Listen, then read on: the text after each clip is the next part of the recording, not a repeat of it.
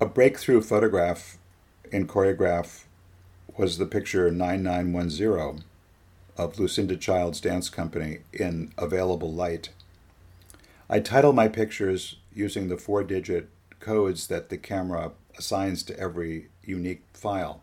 In this picture, 9910, Lucinda Childs Dance Company is moving away from me, leaping.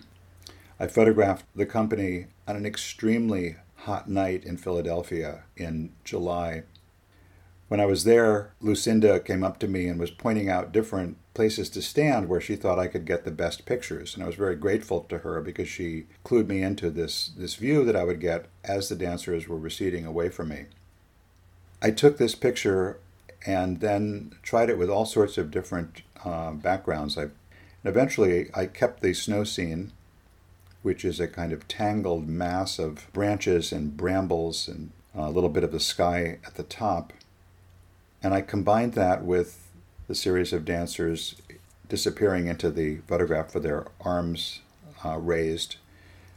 And the third image that I used was of a, a, building that I've never been to, but which I sent an assistant to go photograph. It's the Goetheanum by Rudolf Steiner. For me, Goethe and his idea of pathological color is very important to choreograph the word comes from his theory of colors, where he identifies normal color and pathological color, color blindness, abnormalities of the eye. But I think it's a great term to describe what's now possible with digital technology and inkjet printers. Following the lead that, say, psychedelic photography from the 1960s started, which I saw when I was a teenager, I've become very interested in using more color channels than just the red, green, and blue, which are traditional in the way we see and the way all color works are reproduced. And so by putting the Goetheanum with a landscape and this dance, uh, typify or epitomize all of the things that I want choreograph to express. Intense color, reds, yellows, blues, really the spectrum is in this picture, with an intense dance.